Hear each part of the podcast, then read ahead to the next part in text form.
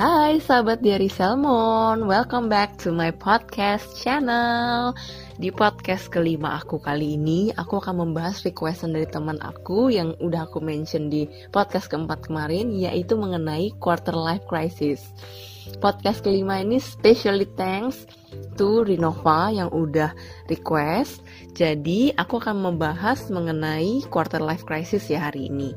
Nah teman-teman, siapa yang sekarang lagi mengalami quarter life crisis?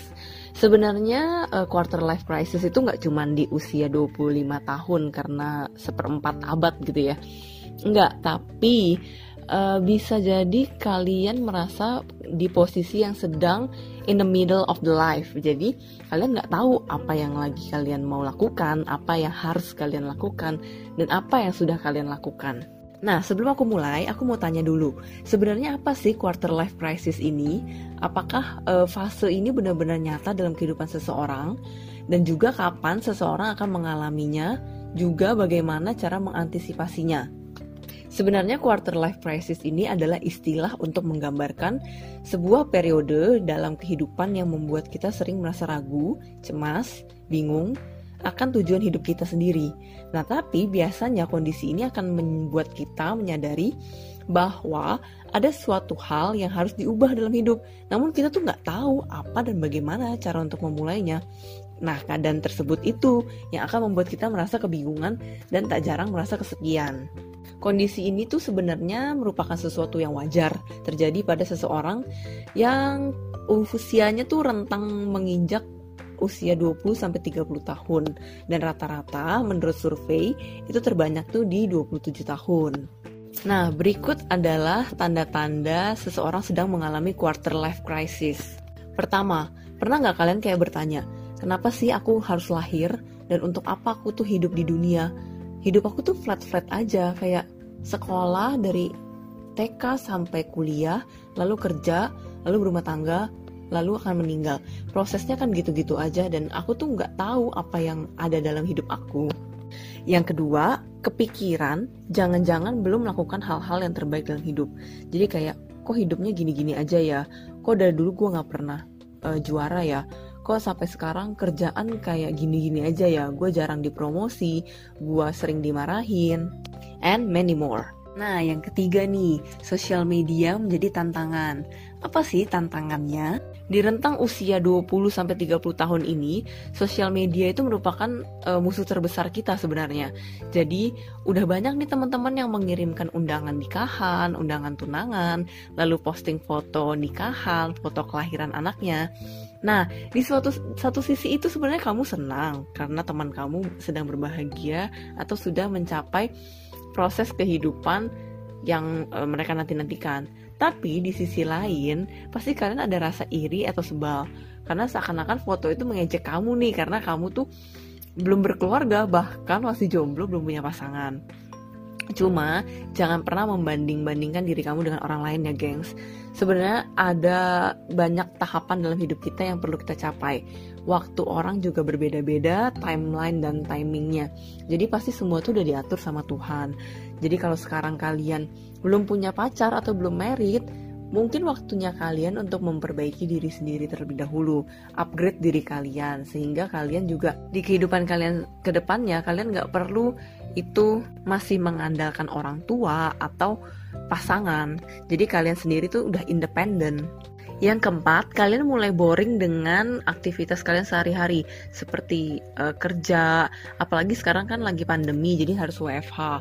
Setiap hari kerjanya hanya tidur, bangun tidur, kerja, melakukan aktivitas sehari-hari, kemudian tidur lagi. Besok seperti itu bangun, kerja, tidur dan terus menerus mungkin itu yang membuat kalian juga merasa kalian tuh duh krisis banget nih hidup kayak gini terus. Kayak gitu.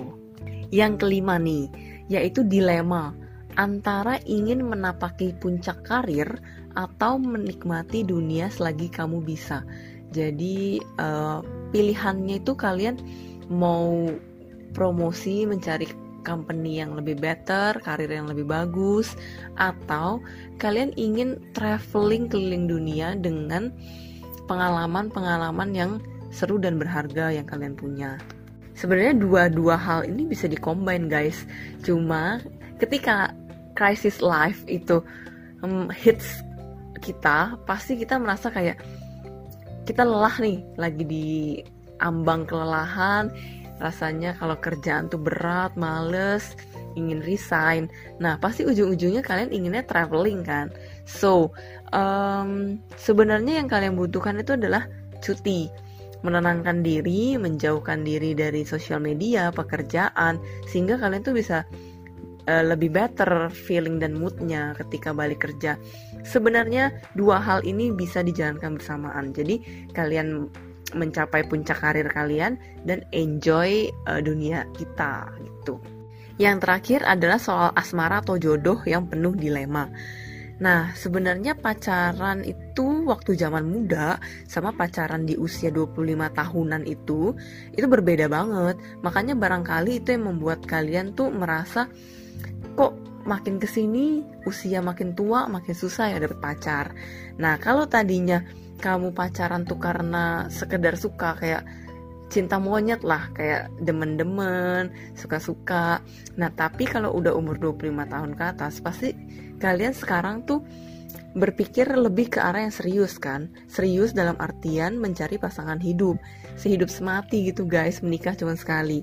Nah, tentunya juga pasti nggak mau asal-asalan kan dalam memilih jodoh. Jadi harus memilih yang terbaik. Itu pun kalau kalian sebenarnya memiliki standar yang uh, normal. Beberapa orang memiliki standar yang berlebihan dan um, mungkin jatuhnya picky seperti aku ya. Jadi kadang tuh galau sendiri tapi galau nggak jelas gitu loh. Galau pengen punya pacar tapi punya standar ketinggian. Contoh misalnya kayak gitu ya. Nah itu sebenarnya quarter life crisis banget gak sih guys? Cuma aku nggak nganggap seperti itu sih karena still enjoy. Jadi sambil kerja, sambil traveling, sambil um, menapaki karir dengan kuliah lagi, siapa tahu jodoh akan datang dengan sendirinya, ya kan? Setelah kalian tahu tanda-tanda dari quarter life crisis, sekarang aku mau kasih tahu gimana cara menghadapinya. Aku punya beberapa tips nih teman-teman.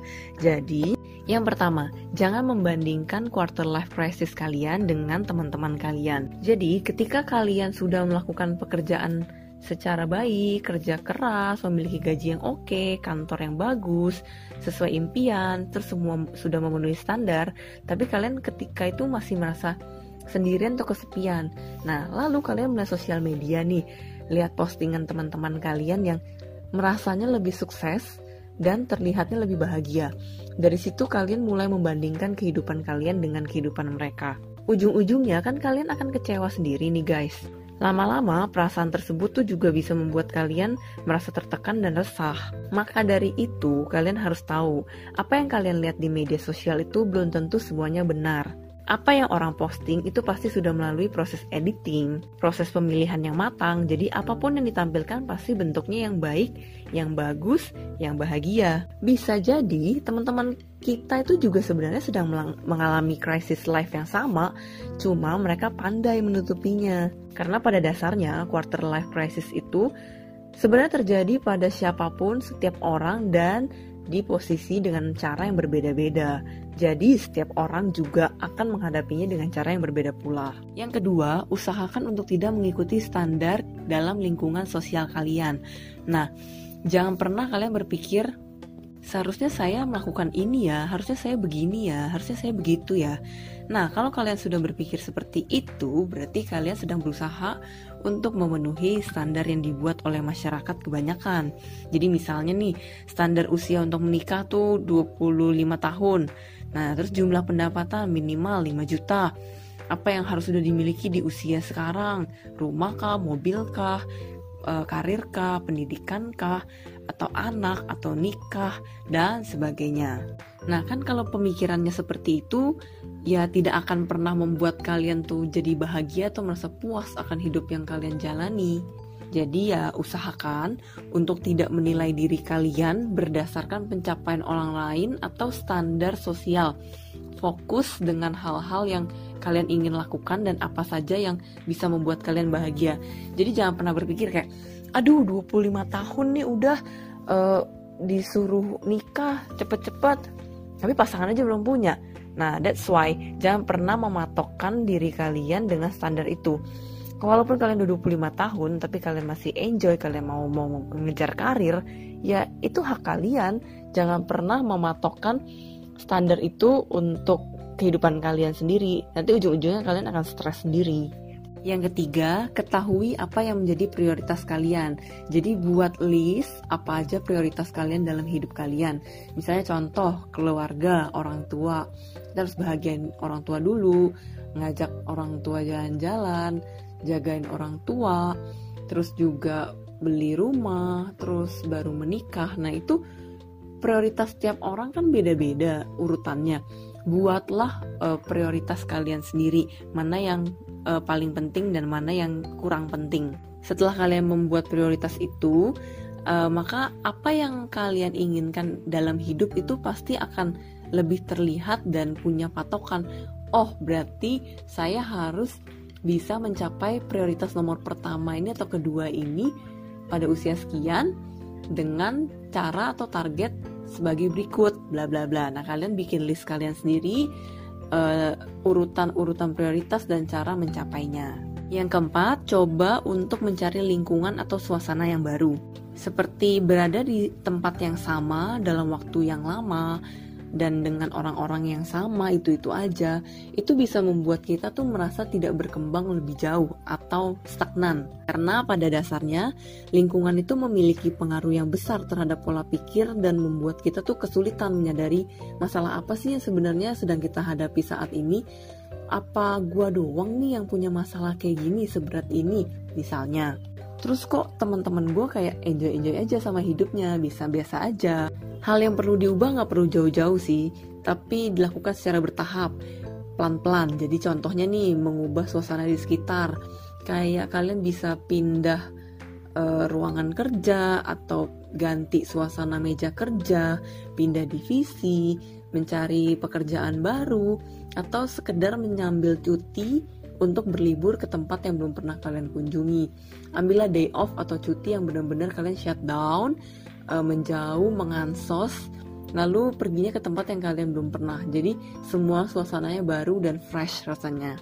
Yang kelima, latih kesabaran dan biarkan semuanya mengalir apa adanya dalam hidup kita.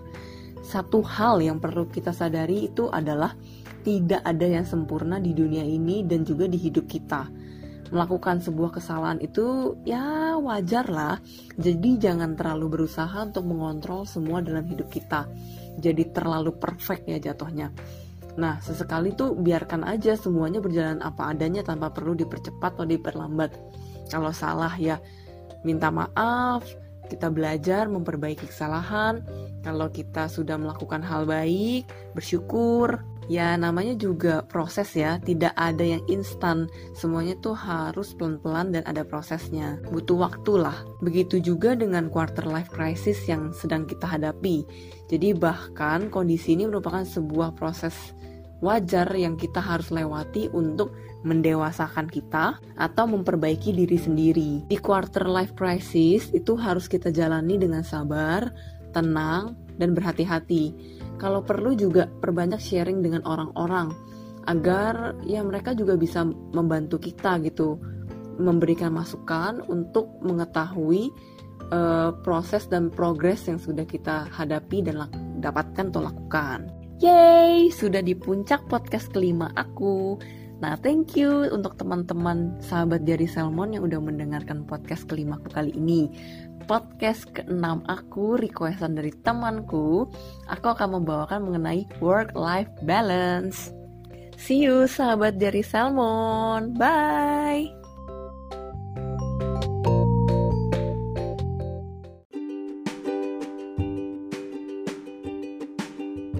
Hey hey hey, sahabat dari Salmon, welcome back to my podcast channel.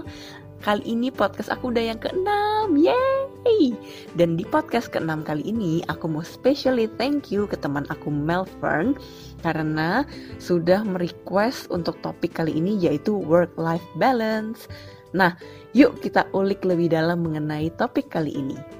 Work-life balance itu sendiri kalau diterjemahkan artinya adalah keseimbangan antara pekerjaan dengan kehidupan di luar kantor atau kehidupan sehari-hari kita. Nah, secara sederhananya itu adalah suatu kondisi di mana kita nih sebagai seorang pekerja bisa mengatur waktu yang baik atau seimbang antara pekerjaan di tempat kerja dengan kebutuhan pribadi kita. Nah, buat teman-teman, aku mau ajak teman-teman meresapi arti work-life balance sesungguhnya. Work-life balance tiap orang itu berbeda ya kebutuhannya. Jadi, patokannya adalah dari diri kalian sendiri. Apa yang bisa membuat kalian have fun, apa yang bisa membuat kalian senang di luar dunia pekerjaan. Jadi untuk pribadi kalian sendiri. Nah, untuk teman-teman aku mau tanya, kalian udah mencapai work life balance kalian belum? Jujur, kalau aku sendiri aja tuh sebenarnya belum. Karena aku terkadang lebih banyak menghabiskan waktu untuk bekerja. Karena kita bekerja itu kan 8 sampai 12 jam sehari. Dan kita tuh bekerja 5 hari ya weekdays. After office kadang aku udah capek dan gak sempet nih untuk menikmati waktuku sendiri. Jadi terkadang sampai rumah udah keburu capek cuman berberes, mandi, makan, langsung tidur. Mumpung kita masih di usia produktif seperti ini, kita harus bisa membagi antara work dan life kita sendiri. Jangan sampai setelah kita berumur nanti kita merasa rugi karena kita kok selama ini nggak menikmati waktu kita yang ada ya untuk diri kita sendiri. Waktu-waktu kita yang masa muda kita habiskan untuk bekerja, terlalu banyak mencari uang, sibuk sendiri, bahkan kita sampai jauh dari keluarga ataupun dari pasangan ya. Nah, teman-teman, work life balance itu juga mempengaruhi kita terhindar dari yang namanya stres. Karena terlalu banyak bekerja, kurang enjoy dengan kehidupan kita pribadi, akhirnya kita merasa tertekan atau uh, dilema sendiri kebanyakan kerja pusing terus kita nggak enjoy sama hidup kita rasanya selalu ada yang kurang dan achievement kita tuh rasanya sedikit. Nah, untuk teman-teman, aku ada mau bagi tips sedikit bagaimana cara mengatur work-life balance supaya kita juga bisa menikmati hidup kita di luar dunia pekerjaan ya. Yang pertama, aturlah jam kerja Anda dengan baik. Jadi, untuk teman-teman yang kerjanya kantoran, mungkin kita kan ada jadwalnya tuh 8 jam sehari bekerja maksimalkan bikin timeline pekerjaan kalian apa yang harus kalian kerjakan hari itu dan yang mendesak atau urgent. Jadi untuk pekerjaan yang tidak urgent dan bisa ditunda untuk besok, lakukanlah besok hari. Jadi maksimalkan 8, 8 jam bekerja itu, jangan sampai kalian lembur terlalu banyak. Karena kalian juga butuh refreshing kan, setelah penat bekerja seharian, Nah, setelah bekerja, usahakan kalian juga memberikan waktu me time. Bebas, kalian bisa melakukan dengan pergi ke mall, hangout dengan teman, mungkin teleponan dengan teman, nonton, mendengarkan musik, baca buku. Intinya refreshing untuk diri kalian setelah lelah bekerja seharian. Yang kedua, menolak yang tidak perlu ini juga berlaku di tempat kerja ya. Jadi untuk teman-teman yang mendapatkan kerjaan mendadak yang bukan urgent setelah di atas setelah atau di atas jam 5 mungkin ya. Kalian tuh tidak perlu mengerjakannya saat itu juga. Kalian perlu memasukkan itu ke dalam list job desk pekerjaan untuk esok hari. Jadi kalian juga bisa mengatur pekerjaan untuk hari ini dan esok hari. Nggak perlu semuanya langsung dikerjakan ya teman-teman. Dan yang terakhir adalah membagi waktu untuk prioritas. Jadi usahakan ketika kalian itu misalnya punya jadwal pergi setelah office hour kalian tuh harus menyelesaikan pekerjaan selama jam kerja. Jangan sampai ketika kalian berkumpul sama keluarga atau teman-teman, kalian membawa pulang pekerjaan itu ke rumah atau ketika sedang nongkrong. Itu kan jadi gimana gitu ya. Nah, kalau bisa kalian menggunakan jam kantor itu untuk mengurus hal-hal yang berhubungan dengan pekerjaan. Tapi kalian juga harus enjoy ketika setelah jam bekerja jangan membawa pekerjaan eh, ke dalam kegiatan kalian di luar office hour. Jangan lupa juga kalian untuk memanfaatkan jatah cuti kalian yang kalian punya. Karena cuti itu sangat membantu kalian untuk refresh your mind, refresh your body, juga untuk refresh semuanya. Terhindar dari stres, menjauhi kita dari penatnya bekerja setelah berhari-hari, berminggu-minggu, berbulan-bulan. Jadi ketika cuti, manfaatkanlah itu dengan baik jangan sampai cuti dipakai untuk bekerja lagi. Itu sama aja kalian yang rugi. Kalau kalian cuti untuk bekerja, lebih baik kalian sekalian bekerja atau WFH jatuhnya. Cuti itu gunakan untuk jalan-jalan, boleh staycation, boleh kalian juga melakukan aktivitas atau hobi kalian, apa pun yang bisa merefresh dan membuat kalian jadi bahagia kembali. Nah, teman-teman, setelah work-life balance itu kalian lakukan, aku harap kita semua mencapai kebahagiaan untuk pribadi kita dan hidup kita. Kalau kita happy, orang di sekitar kita pasti juga ikutan happy kan karena aura kita membawa kebahagiaan. Kalau kita kurang work life balance itu seperti kita mulai stres, jenuh, capek, depresi dan ada juga yang sampai sakit-sakitan teman-teman. Nah, dulu aku sempat mengalami fase-fase seperti ini. Sakit, sakit bolak-balik masuk rumah sakit. Nah, teman-teman jangan sampai kayak gitu. Sejak aku mulai menerapkan work-life balance, badan aku udah mulai kembali seperti semula. Aku udah jarang sakit, mah aku jarang kambuh. Dengan cara memaksimalkan waktu kerja aku 8 jam sehari. Mungkin masih ada lembur-lembur 1 sampai 2 jam. Jadi bisa sekitar 10 jam. Tapi menurut aku lebih baik dan lebih better jauh dari sebelum-sebelumnya yang bisa kerja 12 sampai 16 jam sehari. Nah, juga aku ngisi waktu live aku dengan cara hangout sama teman ketika aku free dan juga aku kuliah kan sekarang. Jadi ketika ada free, nggak kuliah, nggak ada tugas, aku enjoy my free time dengan cara nongkrong atau hangout sama teman-teman. Nah, sekian pembahasan mengenai work-life balance pada hari ini. Juga sebagai penutup dari sesi satu podcast aku. Teman-teman, aku akan lanjutin podcast aku selanjutnya di sesi kedua. Itu kemungkinan di bulan depan. Aku akan vakum beberapa minggu untuk mempersiapkan topik-topik menarik lainnya. Teman-teman jangan kangen ya sama podcast aku. Thank you buat sahabat Diary Salmon yang selalu setia mendengarkan podcast-podcast aku. See you di podcast sesi kedua aku ya guys. Bye.